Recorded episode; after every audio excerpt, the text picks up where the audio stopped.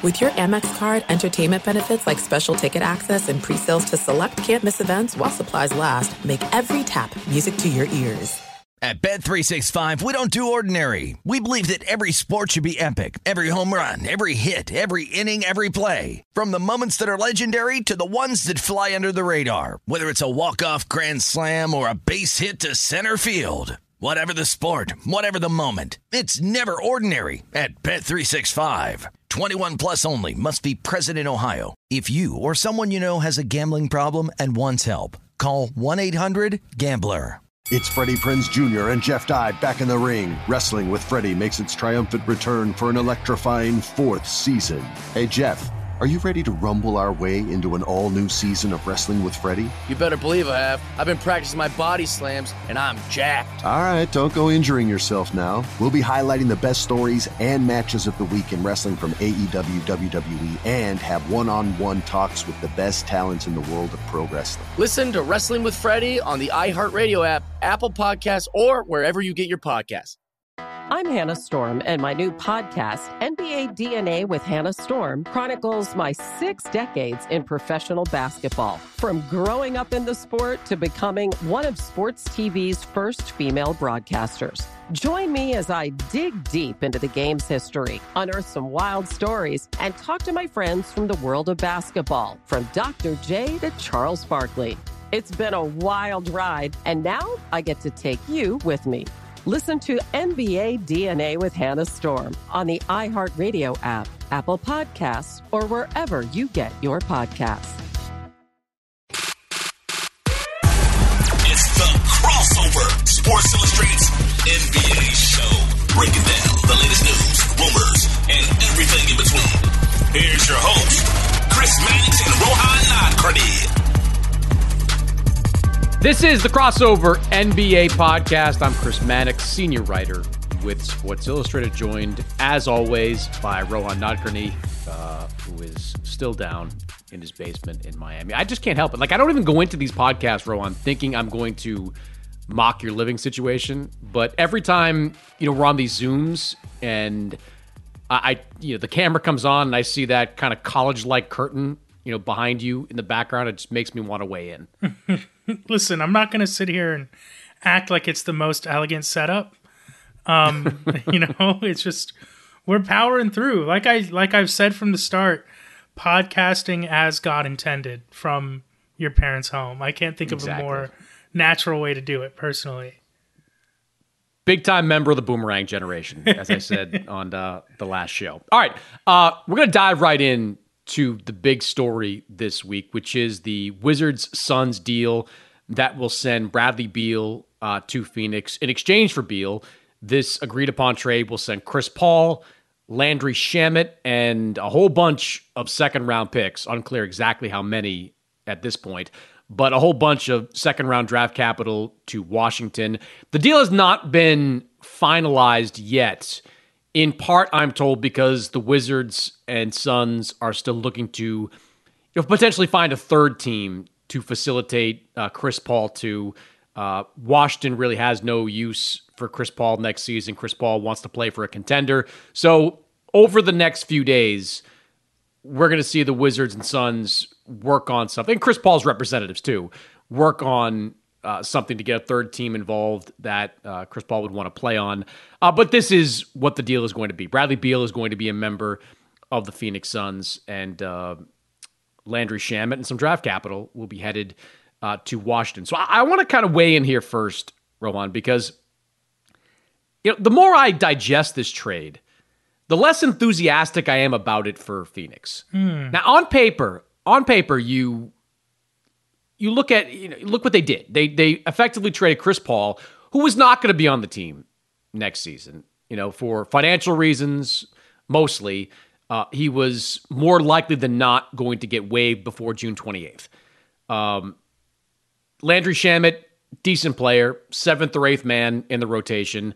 Second round draft capital. You can have your opinions about second round draft capital. I don't think it amounts to much. Yeah, you can do what the Suns are doing and package a bunch of these picks and, you know, call it the equivalent of one first round pick, but, you know, the second round is a complete crapshoot. Uh, so they got him for for a very low price. But I, I just keep looking at this roster and I'm seeing Bradley Beal, Devin Booker, Kevin Durant, DeAndre Ayton for now, and even in the most optimal of circumstances, which is bo- all those guys play 65 plus games, which we both know is, you know, I, I don't know how realistic that's going to be given the injury history of some of them. Uh, I don't know how good that team is. Like, they can score a lot of points, but some of the skills of Devin Booker and Bradley Beal overlap. You're going to be playing kind of a weird, probably three guard lineup most of the time with Beal basically as your small forward, which puts you at a disadvantage, you know, in some situations there. Uh, you don't have a wing defender, which in this league you need. And if you trade DeAndre Ayton, and we'll talk more about that, if you trade DeAndre Ayton, you're talking about going into the playoffs, you know, with Denver and Nikola Jokic in front of you, with uh, the Lakers and Anthony Davis and whoever is alongside Anthony Davis in front of you. Uh, Memphis, if they get Steven Adams back, that's a team with some front court muscle. So you're going to have a, a, a, pretty strange lineup in my mind that that you'd roll out there every single night. A lineup and a rotation that's going to invariably include a lot of minimum salary guys because that's really all the Suns are going to have to to work with over the next couple of months. And on top of that, like you've given yourself no flexibility for the future. Like this is your team. Like this is who the Phoenix Suns are going to be probably for at least the next 3 seasons because Bradley Beal, his no trade clause comes to Phoenix with him. So dealing him if you're Phoenix is going to be just as difficult as it was for Washington. Uh, Kevin Durant certainly is tradable, but you're not going to get back the kind of haul that you gave up to get him in the first place, which included Mikal Bridges and multiple first round picks. Devin Booker, of course, very tradable, but if you trade Devin Booker, you're waving the white flag on everything, you know, down the line. I, I don't know. I just, on paper, the Suns got better. Do I think they're a championship team? No, I don't. And when you make a deal like this and zoom right past or are about to zoom right past that second tax apron that's going to go into effect next season, I, I, I don't know. I don't. I don't know. I don't know how this I don't know how you look at this and think this is a championship team that Phoenix put together. Yeah, you know, Chris, I, I read what you wrote today as well. Kind of, could this is this kind of a the rare lose lose deal? Uh, it's really interesting. I have a lot of thoughts about this trade. On one hand, I'm glad that Phoenix is basically giving the second tax apron a giant middle finger. I really respect that. Personally, I'm not a fan of this new CBA. I think the second apron is trying to be an effective hard cap, and I don't like. That's exactly way, what yeah, it's trying to be. That's right. exactly what it is. And I, I personally am not a fan of the way I believe it restricts movement, uh, the way it might affect teams like Golden State or Milwaukee or even Boston. I, I just, I personally not a fan of the way it severely restricts teams in that kind of tax bracket for making moves. So I respect Phoenix and their new ownership for saying, whatever, we'll spend and we'll figure it out on the fly and find out just how punitive these measures really are. The problem is, as you mentioned, first of all, there's a ton of overlap in skills here between Beal, Durant, and Booker. Secondly, you think of all the kind of quote unquote great big threes in NBA history, whether it was Duncan, Manu, and Parker, the Heat's big three, even the Warriors' big three. They at least, at the very least, at the bare minimum, had one guy who was, could defend and more often not, at least two. Who is the stopper on this Suns team? I mean, are they going to get a point guard because they don't currently don't have a point guard outside of Cam Payne, who has been largely unplayable the last couple playoffs. They could say Beal or Booker is going to handle the point duties, but that that puts a lot of stress on them. And then they still have to find a wing defender, which is at a premium in this league. Every team is looking for those guys. I don't think this trade ultimately makes sense for them unless they find a way to move DeAndre Ayton for multiple pieces. Because a team like Golden State, for example, it's a lot different when they're trying to spend into the tax or the second apron because they have they already have these guys signed. They have Andrew Wiggins, they have Jordan Poole, they have Gary Payton II. They have depth and movable pieces. The Suns don't have that. Outside of them, their own free agents, whether it's Torrey Craig, Josh Okogie, Ish Wainwright, they can only sign minimum players Only. That's it. They have no tax exception, nothing. It's going to be all minimum players. You look at the guys who were left on the roster, TJ Warren, etc. None of those guys could play in the playoffs. They were all getting in the second round. We're not talking about the finals. We're not talking about the conference. In the second round, these guys couldn't get rotation minutes for a team desperate for rotation minutes. I mean, Shamet finally got into the series. He had one nice game in the second round, but otherwise was being attacked by the Nuggets over and over again. Like if Cam Payne is their starting point guard, I don't think you can win a title with Cam Payne as your starting point guard, but I don't know how they go get another one. So on one hand, I I like that we already have a team saying whatever, we'll figure out the second apron stuff as we go along. I just don't think the Suns were the right candidate for it. And that's not to say I I think Bradley Beal's a really good player. He's obviously not at the height that he was when he was an all NBA guy, an all star. And I think he would have made sense for other teams. I if I were Phoenix, I would have been desperately trying to move Paul and Ayton this summer for multiple rotation guys and try to build depth. We know Kevin Durant's going to miss time. We know he's going to miss time. What are they going to do in the regular season when he's out? And you have to play a minimum guy as his replacement. Uh, there, I'm with you. The more I think about it, the more I'm like, I don't think this is going to work. As much as I respect the fact that they were like, you know, f the second apron. I mean, Mat Ishbia, the owner, is behind a lot of this.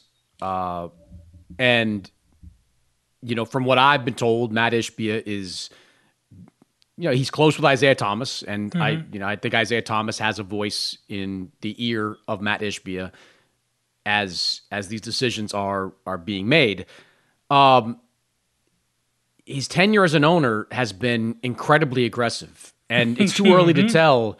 It's too early to say if this aggressiveness is is folly uh, but he took over as owner in what February, and immediately, you know, kind of overruled his own, you know, basketball operations staff and said, you know, let, us go all in. Let's put Mikal Bridges in a deal for Kevin Durant. Uh, to his credit, he was willing to spend in ways that Robert Sarver was never willing to spend. But you can make a pretty strong argument that Phoenix overpaid for Kevin Durant and paid a price that maybe they wouldn't have had to pay if they acquired him this summer. You know, mm-hmm. if, if the Nets were kind of looking around and saying, well, Kyrie is gone, uh, maybe we'll just reboot this whole thing. Maybe you could have done a deal with just draft capital, uh, you know, Cam Johnson and, and, and whatever else. Uh, maybe you didn't have to give up Mikal Bridges, which would have been a deal uh, a deal changer for for Phoenix. Um, fires Monty Williams. Okay, you know, all right. You can't leave out. You can't leave out holding the ball away from Jokic in the playoffs. Those guys nah, I mean, on the court too. The, that's just sort of the goofy stuff. But like you know, fires Monty Williams, who you know immediately gets like a cajillion dollar contract from Detroit, um, and then does this. Uh, you know, encourages his staff to you know make this kind of trade. And I mean, this this hat look if everything comes together, sure. You know, if, if all if we see the kind of chemistry between Durant, Booker, and Beal that is unexpected, then yeah, this team could make a run. They've got three guys that can probably average 80 points, you know, during the season.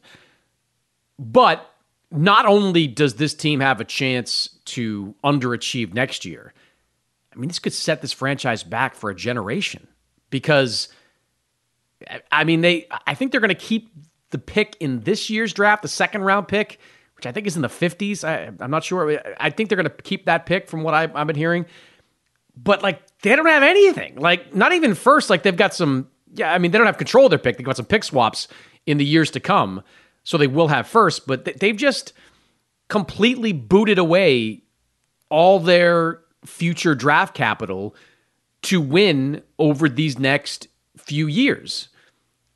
And I just think this this has this could blow up in in Brooklyn Nets esque ways. Like that's the that's yeah. the easiest comp to make. You know what the Nets did ten years ago, going all in with Kevin Garnett and Paul Pierce, and look at how disastrous that was for Brooklyn. Within a couple of years, you know they were forking over draft picks to Boston that eventually turned into Jayson Tatum and Jaylen Brown. It feels like this has that kind of potential in Phoenix, where if they don't win a championship next year or the year after, you know th- this could be this could be a big time problem. Yeah especially it's such an interesting amount of aggression to me after what Devin Booker showed us in the playoffs too. Like Devin Booker, I think showed in the playoffs like he I think he went to another level. I think he is someone definitely capable of being a number one on a championship team. Like when Chris Paul first got there, I think Chris got a lot of the credit for the way he changed Phoenix. And I think Devin Booker fully took control of that team this season and especially in the playoffs. That I don't know that you need to make this kind of all in, completely leveraged future and present move. I, I think so much of this, Chris, is going to come down to if they can move Ayton and if they can move Ayton for two guys because they they like who is guarding who's guarding Jamal Murray for them. Oh, okay, yeah, but th- that's I mean that's a fair point, and I Yeah. agree with that. But if you trade Ayton for guys that could theoretically guard Jamal Murray or you know, Kawhi, LeBron James LeBron, or yeah. Kawhi, Paul George, any of those guys, then you have to turn around and be like, all right, who's going to be your starting five when you've got to Yeah. go up against Nikola Jokic and you've got to go up against Anthony Davis? Are you that giddy about Jock Landale that that he's going to be the guy in the middle? I mean, that's it's it's it's trading one problem for another if if you wind up dealing with that. I- dealing with that. And look, if- I, I honestly I would. To me, the best the best idea for Phoenix is to keep DeAndre Ayton because one thing we know about Frank Vogel's defenses is that they have been the successful ones have been built around a a dominant big. And say what you want about DeAndre Ayton, but he was you know the linchpin of some really good defensive teams during Phoenix's you know couple of good seasons, including the one that went to the finals. Uh, Frank Vogel, who, I've talked to about this on the record, like he wants to coach this guy. Like he believes that he can Yeah. get more out of DeAndre Ayton. Uh, I, I would be real reluctant to trade him for for quarters on the dollar just to get Mm-hmm. you know usable guys as part of the rotation. I, I don't disagree. That that's another kind of baffling aspect of this trade is theoretically you bring in someone like Frank Vogel to coach up DeAndre Ayton, to put him in the best possible position to succeed. Uh, I don't know that this is that situation now because the defensive pressure on him is going to go to another level uh, if they're not able to acquire any talent on the wing. I will say to play devil's advocate a little bit for Phoenix here. I'm sure they're probably sitting back and saying, we were the only team that took two games off of Denver in the playoffs, and we did it without Chris Paul, and we did it with very little depth to begin with. We've shown that we can hang with them.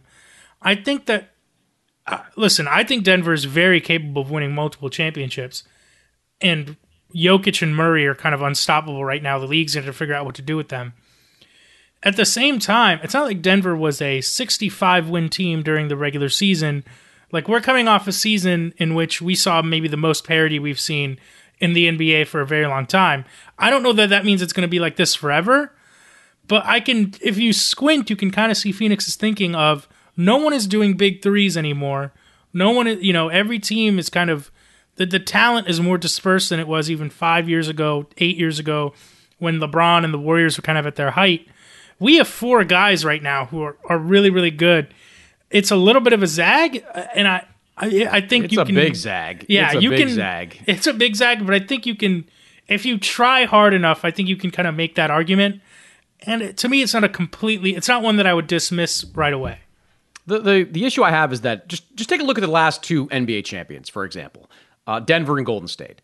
Uh, they have high price talent on that roster, but they've got two guys. Both those teams have two guys that are big time scorers. In Denver, it's Nikola Jokic and Jamal Murray. In Golden State, Steph and Klay. Uh, the third guy, star, so to speak, on each of those teams was a more versatile guy. In Golden State, it was Draymond Green. In uh, Denver, it's Aaron Gordon. So, y- you know, you can have pricey talent on your roster, but, you know, th- there better be some diversity to that talent. There better be some multi-skilled players or, you know, that do different things. Phoenix is a bunch of guys that score. And Bradley Beal, look, I still the, the last couple of days have been it's felt like people have been banging on Bradley Beal. No one's really banging on Bradley Beal the player. It's Bradley Beal, the soon to be 30 year old with four years left in his contract that people are banging on. But he is a guy that has not played more than 60 games in a season in each of the last four years. He is someone who statistically has regressed as a three point shooter from early in his career. Uh, and he's also a very high usage rate player when he's at his best. The 2021 season, when he made third team All NBA and was averaging 31 points per game, his usage rate was 34.1. That was third highest in the NBA, right behind uh, Luka and Steph Curry. So, you know, he, here's a guy that when he's most effective, has the ball in his hands. That's also the case for Kevin Durant, also the case for Devin Booker. And I hear you on Devin Booker being a playmaker, and I thought he thrived in that role in mm-hmm. spurts in the postseason. Hard to do that for a long time. Hard to do that for 60 plus games in the regular season and a full playoff run. Like right. they're going to need to find another playmaker. And I don't know who that guy is. I don't know who is available that is going to want to sign there. Maybe there are guys that want to sign there, but will sign there for the money Phoenix can offer. For sure. And I think part of the issue, I think sometimes when people assess offseason moves, the first thing they do is look at the playoffs and they say, would this guy would have helped in this series? How would he have made a difference in the postseason, etc. You also still have to build a team to a degree for the regular season. You need guys for those first 82 games. We, look at what happens with Chris Paul, for example. The Suns have, have never gotten kind of a real, true backup point guard. I mean, Cam Payne has had good moments, and credit to him for reviving his career. But like they needed someone who could take a lot off Chris Paul's plate so that he would be healthy and fresh for the playoffs. That hasn't been the case, and every year in Phoenix, he's had health issues in the playoffs. Now, part of that, Chris's playing style dominates the ball, etc. But like that's the challenge of building a team. It can't literally only be for the playoffs because you have to survive the the regular season in order to get there and th- they're going to have a massive challenge surviving those first 82 games, especially if Durant goes down. I think they're going to be in big trouble. And you, all the things you mentioned about Beal, like needing the ball in his hands to be his best, etc. Not to be Heat guy, but makes it like all the more shocking to me that Miami didn't somehow get this done. I know that they're maybe trying to be involved in Dame. I think this is probably more tax related than Dame related, but like I just think Beal the skills are so redundant with Booker. He's a worse version of Devin Booker, if you really think about it, that he just made sense, I think, for so many other teams before Phoenix. And, and, you know, part of it, again, he had the no trade clause. He could decide where he wanted to go. It sounds like the Suns were recruiting him very hard, but I just, I don't even think it's the best fit for Beal moving forward in his career, even though it's the best team he's ever played on. I, I, I just don't know how it's quite going to work.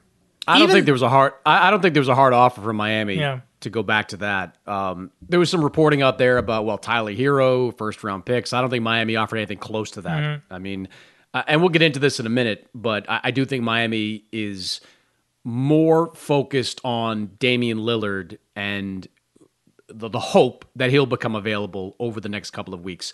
This is it. We've got an Amex Platinum Pro on our hands, ladies and gentlemen. We haven't seen anyone relax like this before in the Centurion Lounge. is he connecting to complimentary Wi Fi? Oh my, look at that, he is!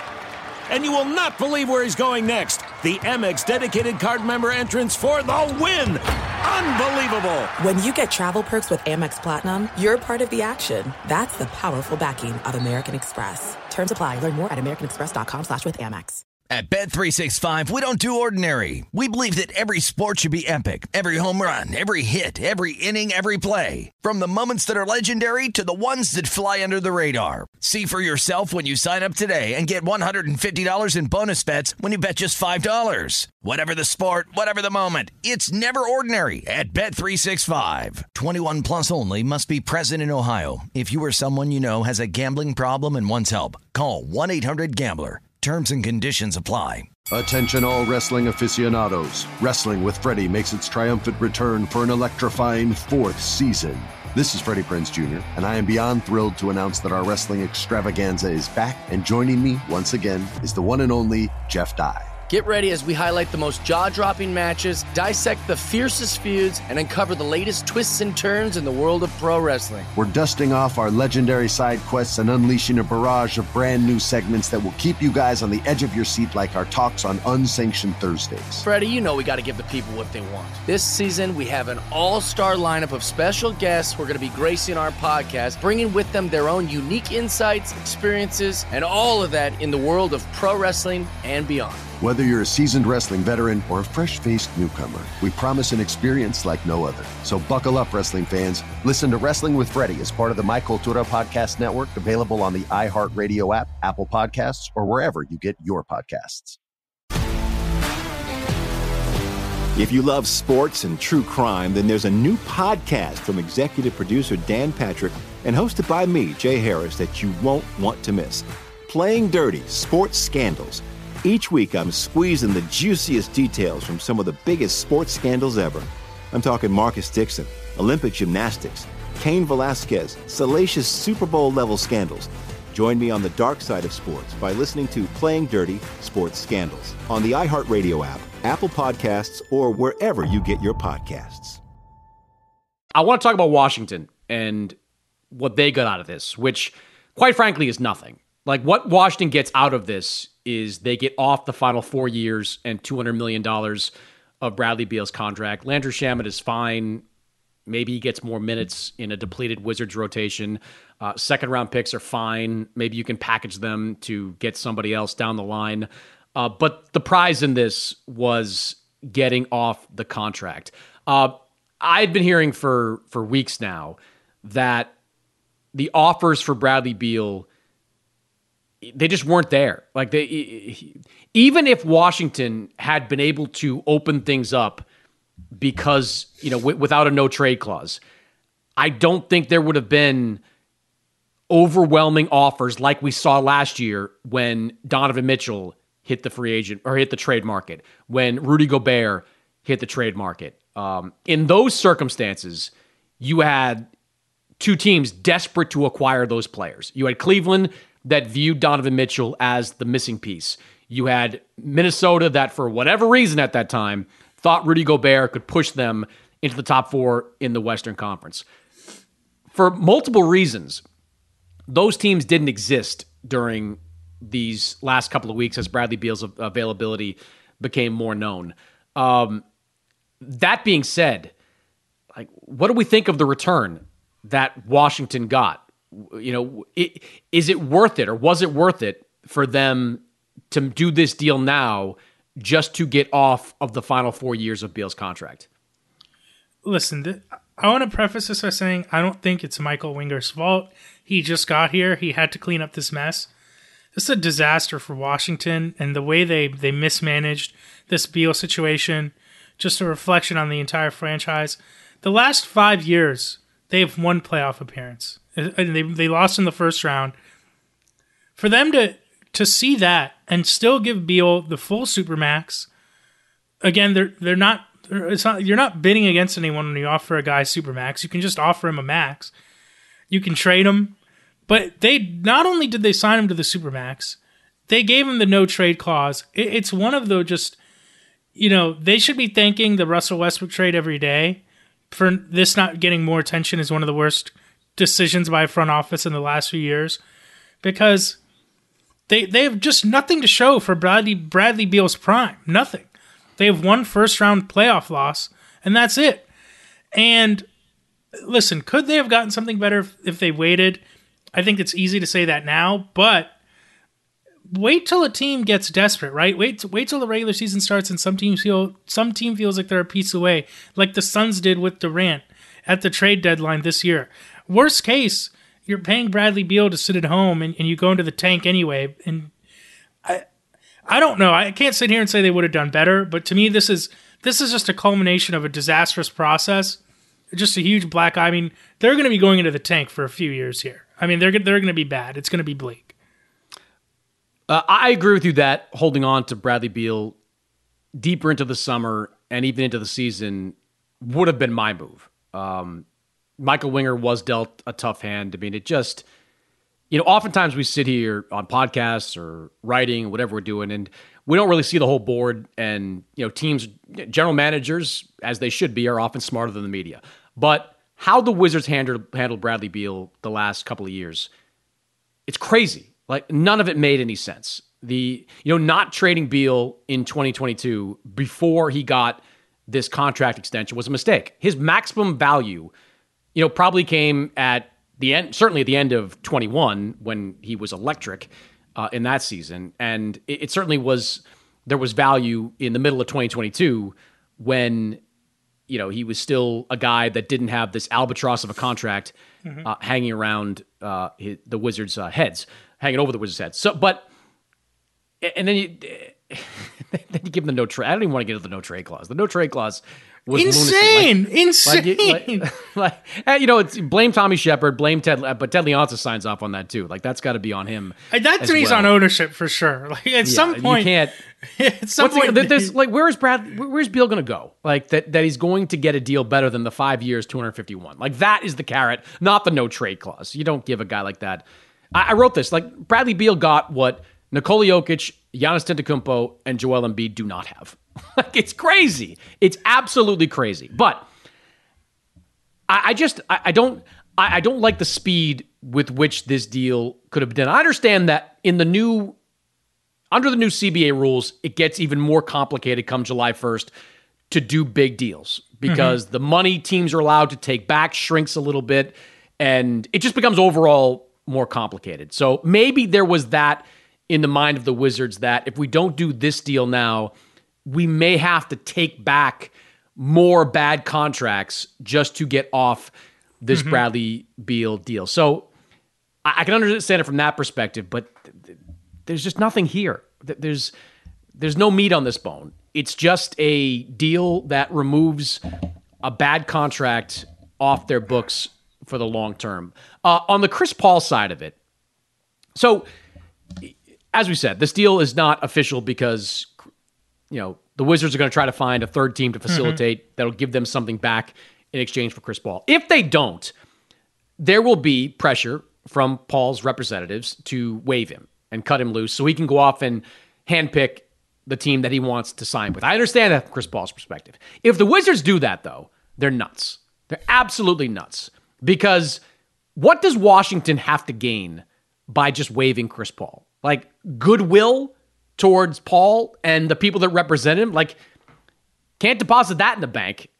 I, I don't, you know, and if history has shown us that if you have a player like Chris Paul, who's going to be on what a 30 million ish expiring contract, there's going to be a market for him somewhere. Like somebody over the course of the next few months and into next season is going to look at Paul, who, you know, he spends the offseason working. You know, all of a sudden you can kind of forget some of the things we saw last year. Maybe he makes a few more three pointers. There's going to be somebody out there that's going to say, here's an asset or mm-hmm. a future draft pick for for you to to to to for Chris Paul for us to take Chris Paul off your hands. I just think the worst thing Washington can do is to just waive Chris Paul. I mean, there's going to be pressure, and I understand. You know, you, want teams want to do right by players. I don't know if I, I agree with that perspective, but teams in these situations they want to do right by players. I wouldn't do it. I would hold on to him, and I'd wait to see how the season develops next year, uh, as far as a, a developing market for Chris Paul. Uh, I could not agree with you more for multiple reasons. First, I believe Bobby Marks pointed this out, but I think Chris Paul's guarantee increases by $10 million because he's been traded. So you don't even get the cap savings from waiving him. If you if you'd waived him at his $15.8 million guarantee, you can waive and stretch him. Uh, you pay only three to five million dollars for the life of his deal towards the cap, and you can cut him, and it makes a lot of sense. Now it makes much less sense to cut him. I also think it would be beneficial for Chris Paul to not be in a rush. You look at what happened with Al Horford in Oklahoma City. I don't. I'm not suggesting Chris Paul should practically sit out an entire season, which is what Horford came close to doing. But he doesn't have to report to Washington. He can work out in LA. And even if they trade him after two months, that's two months less of regular season games that he's putting on his body before the playoffs. There are a lot of teams that make sense for him.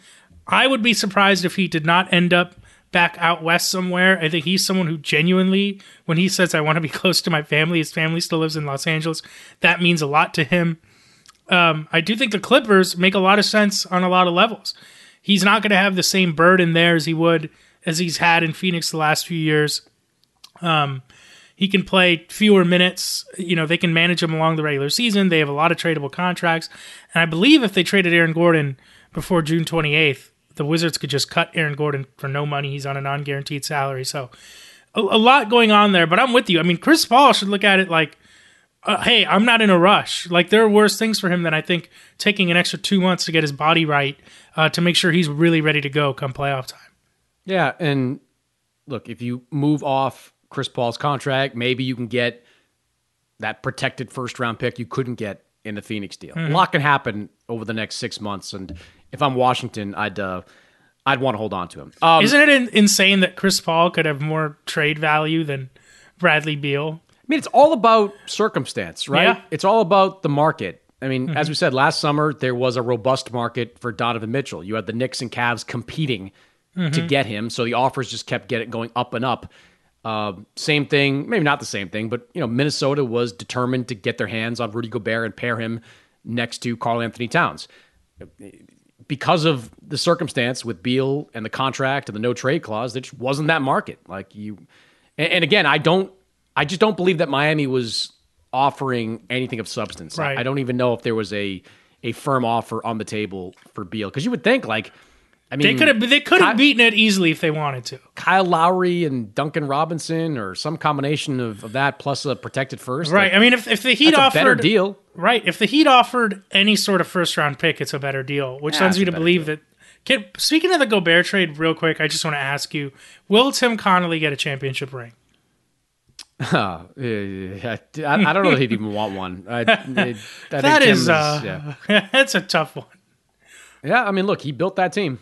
Yeah, You know, n- not to say Calvin Booth didn't have a uh, impact. he's been on in the front office, but co- yeah, No, and Tim- it- not even not just being in the front office, but it was Calvin Booth's maneuvering last offseason Right. that brought in the defensive minded guys, Contavio, Kentavious Caldwell Pope, Bruce Brown, like, and that was a conscious decision. Like they went Right. after Gary Payton the second. You know, I was told for for a little bit. Um, so you know, he definitely earned his money, earned his championship ring, Calvin Booth in that one. Uh, but Tim Connolly, see if you can do it in Minnesota. See if an even bigger challenge to do it right now with the Timberwolves. There are some things that are too good to keep a secret. Like how your Amex Platinum card helps you have the perfect trip. I'd like to check into the Centurion Lounge. Or how it seems like you always get those hard to snag tables. Ooh, yum. And how you get the most out of select can't miss events. With access to the Centurion Lounge, Resy Priority Notified, and Amex card member benefits at select events, you'll have to share. That's the powerful backing of American Express. Terms apply. Learn more at americanexpress.com slash with Amex. At Bet365, we don't do ordinary. We believe that every sport should be epic. Every home run, every hit, every inning, every play. From the moments that are legendary to the ones that fly under the radar. Whether it's a walk-off grand slam or a base hit to center field. Whatever the sport, whatever the moment. It's never ordinary at Bet365. 21 plus only must be present in Ohio. If you or someone you know has a gambling problem and wants help, call 1-800-GAMBLER. Attention, all wrestling aficionados. Wrestling with Freddie makes its triumphant return for an electrifying fourth season.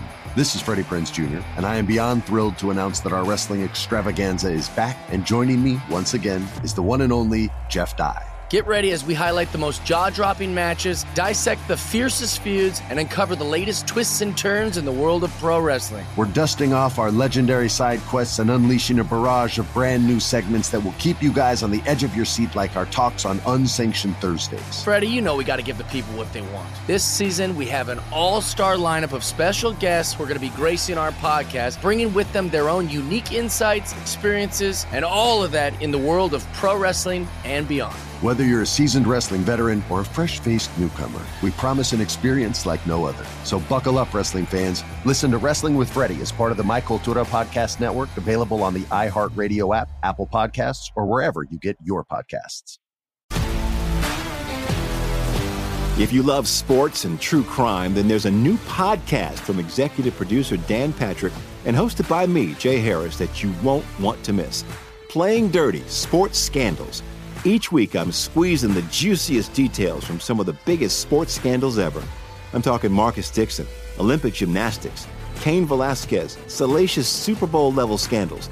Join me on the dark side of sports by listening to Playing Dirty Sports Scandals on the iHeartRadio app, Apple Podcasts, or wherever you get your podcasts. Last thing on this deal is kind of an ancillary part of it.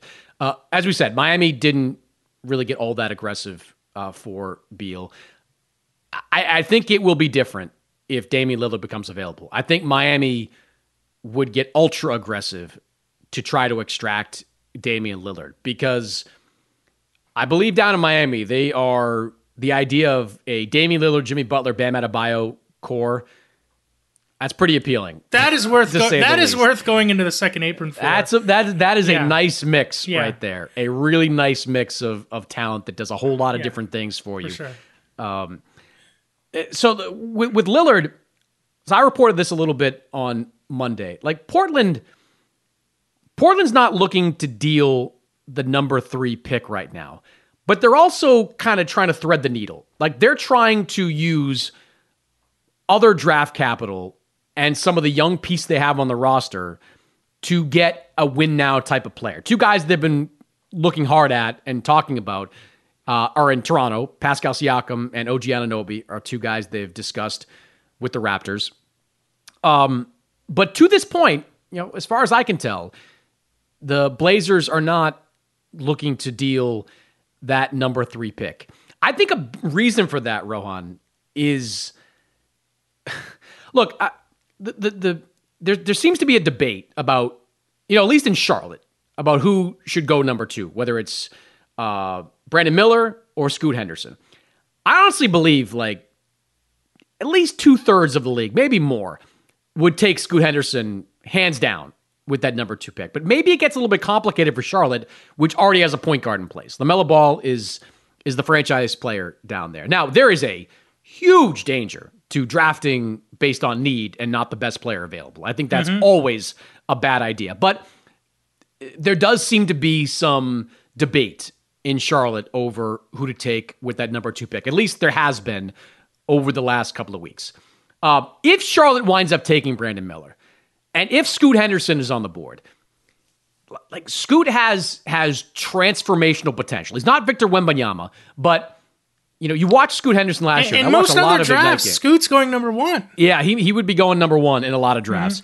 He is a big, strong, athletic, playmaking, scoring, whole package type of point guard. Um, you know, he's Russell. He looks like a, a prime Russell Westbrook. You know, at this point, and, and maybe with the potential to be even better. So, I, I think the Blazers. I think they're they're kind of like if if if Scoot goes number two, would the Blazers be more motivated to deal number three? Maybe, maybe because I don't, I don't. Maybe they don't think Brandon Miller has the same upside as as Scoot Henderson. But if Scoot Henderson's on the board, it's going to be really tough for the Blazers to pass that up. I mean, the Blazers they're already kind of rebuilding anyway, right? Like Right. they've got. I mean, you you have Anfernee Simons, a really young guy they drafted years ago. It's just starting to develop into a scorer. Shaedon Sharpe is a year or two away from being whatever they hope he's going to be. So th- they're trying to walk a fine line here in Portland, where they're going to be they're on the lookout and aggressively pursuing win now type of guys that will make Lillard believe that this team is going in the right direction. At the same time, teams are out there, and Miami's at the at, at the, the forefront of it, that are you know waiting to see if that pursuit comes up short, and if the Blazers come Friday morning are sitting there with Brandon Miller or Scoot Henderson and no other player that's going to make them better. Because if that's the case, there's going to be a discussion in that Portland front office uh, with Damian Lillard. And, and look, this is not breaking news. I mean, Lillard told me this in March. He's told other outlets this uh, in the past. Like, if they are not in a position where they can compete for championships or at least compete at a reasonably high level, um, he'll sit down with Joe Cronin, who he's got a great relationship with, and discuss the best possible options. And that's what I think teams are like Miami are waiting for right now. And I, I don't I don't blame them for that. I mean, Bradley Beal would make Miami better, but Damian Lillard is such a better fit. Like Right. such a better Right. fit with that Miami team. Yeah, it makes sense to wait. You know, we can talk about each team waiting specifically. It to me, it's just uh, you know we've done this for a couple years with Dame now, and the risk you take with waiting is big, especially if you mention the scenario happens in which Scoot Henderson's taken number two, and I think you know if you follow the betting markets, that that's looking more and more like a possibility that Charlotte takes Scoot Henderson second. In which case, then Portland becomes more amenable to trading the third pick.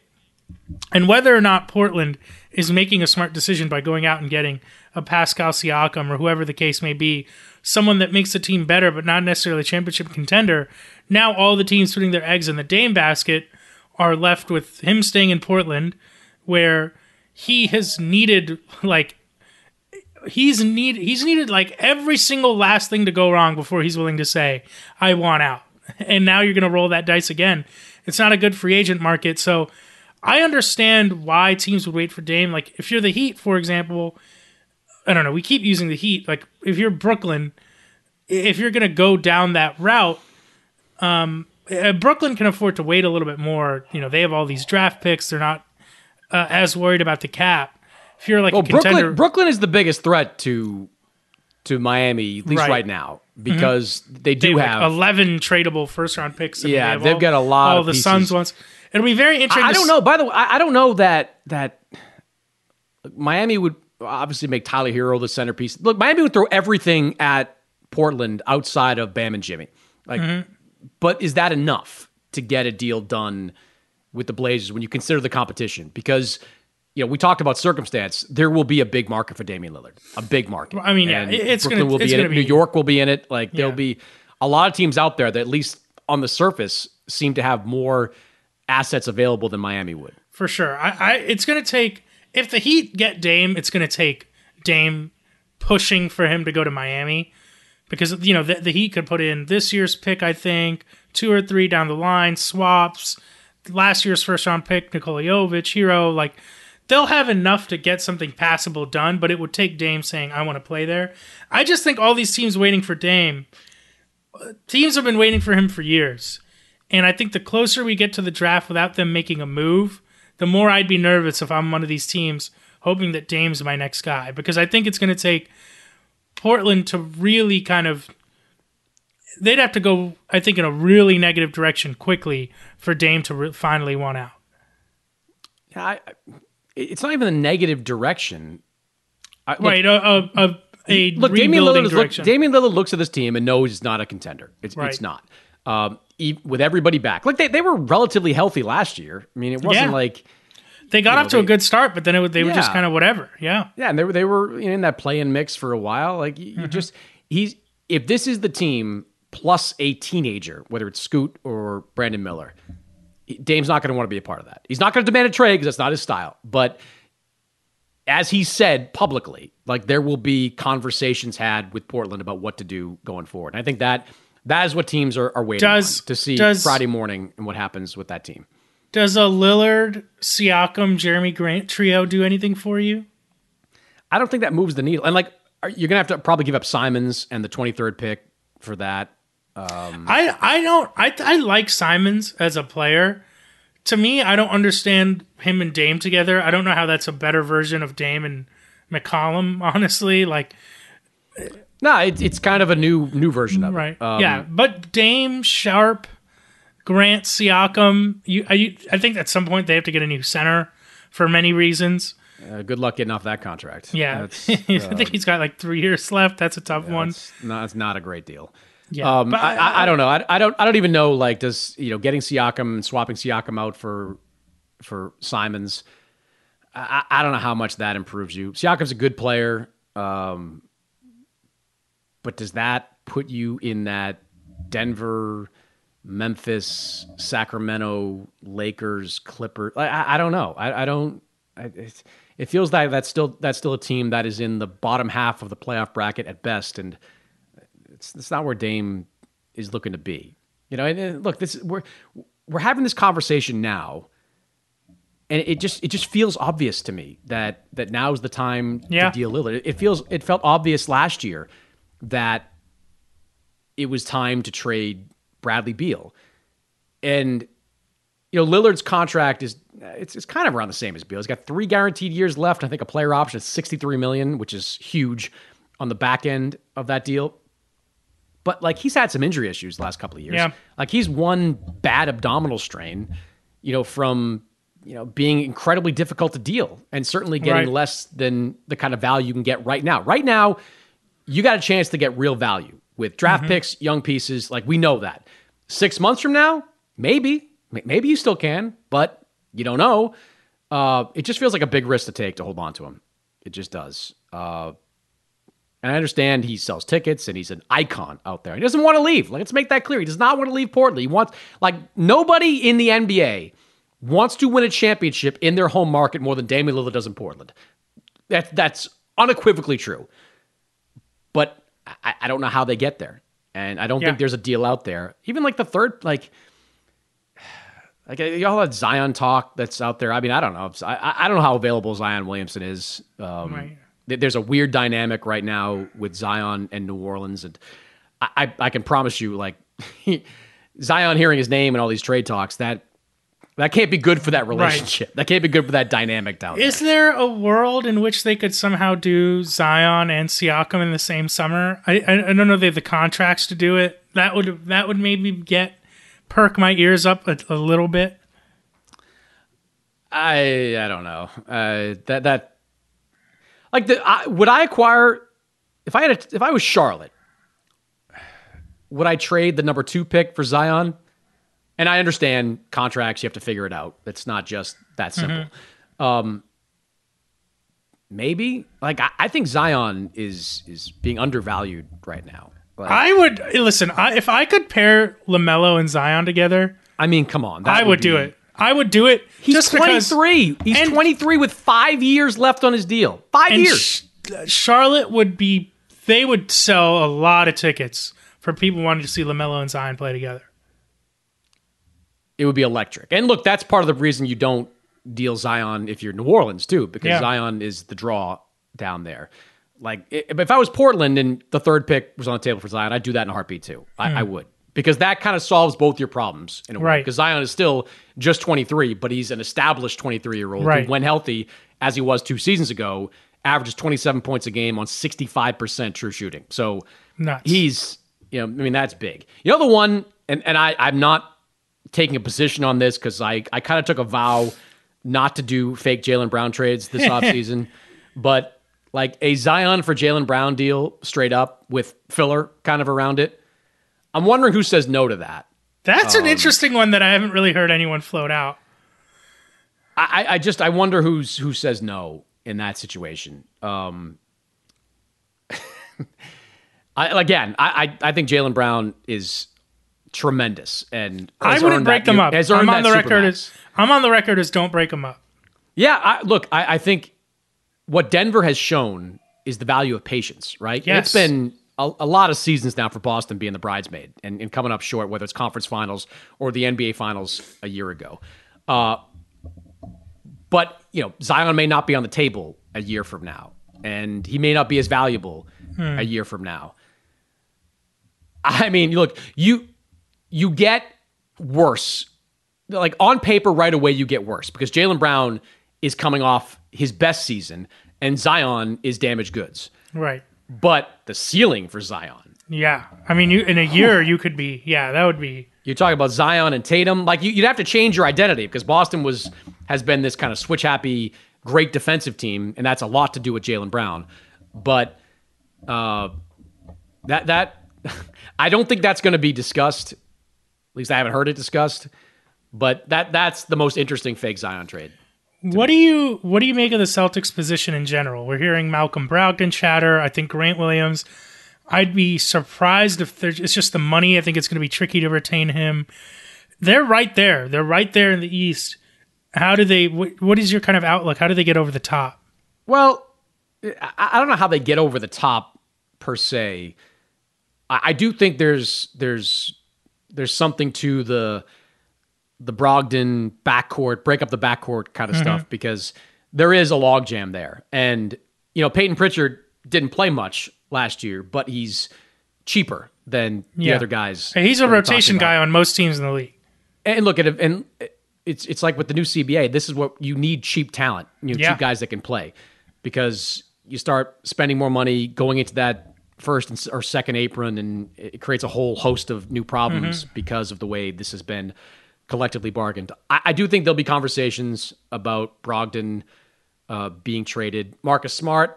He would probably be the next. Like I, I don't think he's he'd be the guy, but he'd be the next guy on the list. I think Derrick White has really established himself as kind of this invaluable piece of of that rotation. Um, I, I don't know about Grant Williams. They obviously couldn't agree to a deal last year. I don't know what the market is going to look like. He, I he mean, would it's- it's- in, he would fit in a lot of places because The tricky he's a thing is- big who could shoot the three. there's not a ton of teams with cap space, and the ones that do have space, But he's young do- enough. yeah, Like, but he's young enough that like right that it makes sense. Yeah, if if you want to give Grant Williams four years at anywhere between fifteen and twenty, I'm kind of making that up. Yeah. um, that number. Like you can justify that. Like or if if you're you're Detroit or San Antonio, right? or, if I'm. San Antonio or Houston and I have a ton of space, I would try to do some kind of either a one year balloon deal with Grant Williams, or some kind of deal where it starts big the first year and it decreases, make it tricky for Boston to match.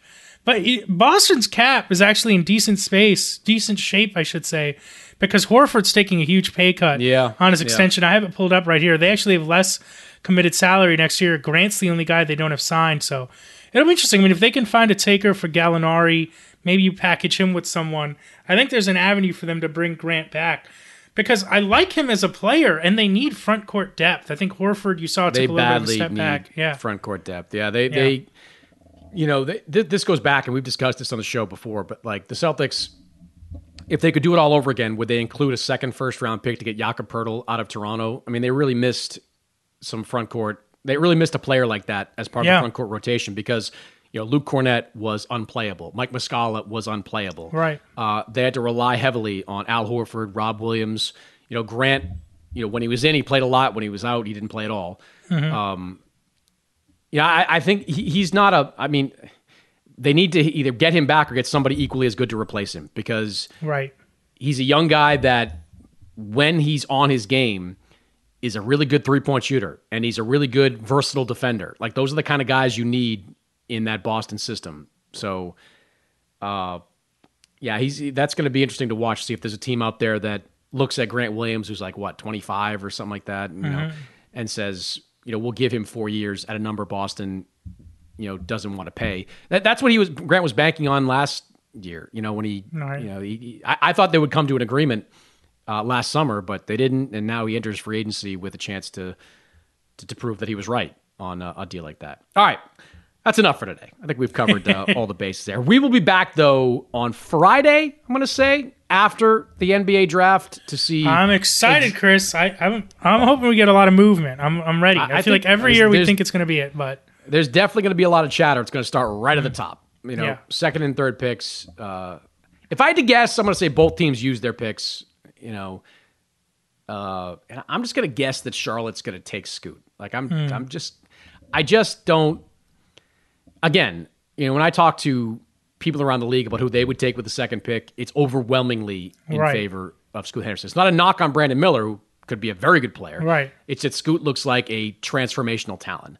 So and and I, I'm a Lamelo fan. I don't think that he's.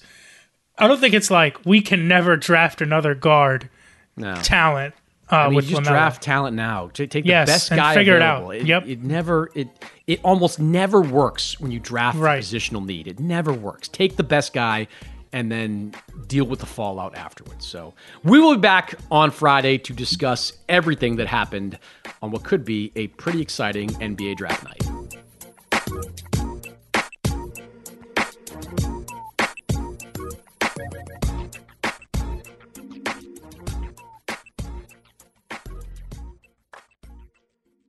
At Bet365, we don't do ordinary. We believe that every sport should be epic. Every home run, every hit, every inning, every play. From the moments that are legendary to the ones that fly under the radar. See for yourself when you sign up today and get $150 in bonus bets when you bet just $5. Whatever the sport, whatever the moment, it's never ordinary at Bet365. 21 plus only must be present in Ohio. If you or someone you know has a gambling problem and wants help, call 1-800-GAMBLER. Terms and conditions apply. It's Freddie Prinze Jr. and Jeff Dye back in the ring. Wrestling with Freddie makes its triumphant return for an electrifying fourth season.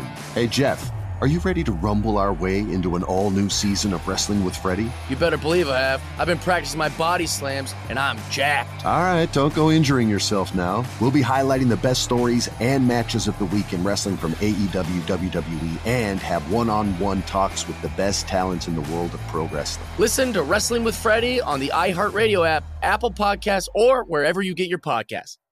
I'm Hannah Storm, and my new podcast, NBA DNA with Hannah Storm, chronicles my six decades in professional basketball. From growing up in the sport to becoming one of sports TV's first female broadcasters. Join me as I dig deep into the game's history, unearth some wild stories, and talk to my friends from the world of basketball, from Dr. J to Charles Barkley. It's been a wild ride, and now I get to take you with me. Listen to NBA DNA with Hannah Storm on the iHeartRadio app, Apple Podcasts, or wherever you get your podcasts. If you love sports and true crime, then there's a new podcast from executive producer Dan Patrick and hosted by me, Jay Harris, that you won't want to miss. Playing Dirty Sports Scandals. Each week, I'm squeezing the juiciest details from some of the biggest sports scandals ever. I'm talking Marcus Dixon, Olympic gymnastics, Cain Velasquez, salacious Super Bowl level scandals. Join me on the dark side of sports by listening to Playing Dirty Sports Scandals on the iHeartRadio app, Apple Podcasts, or wherever you get your podcasts.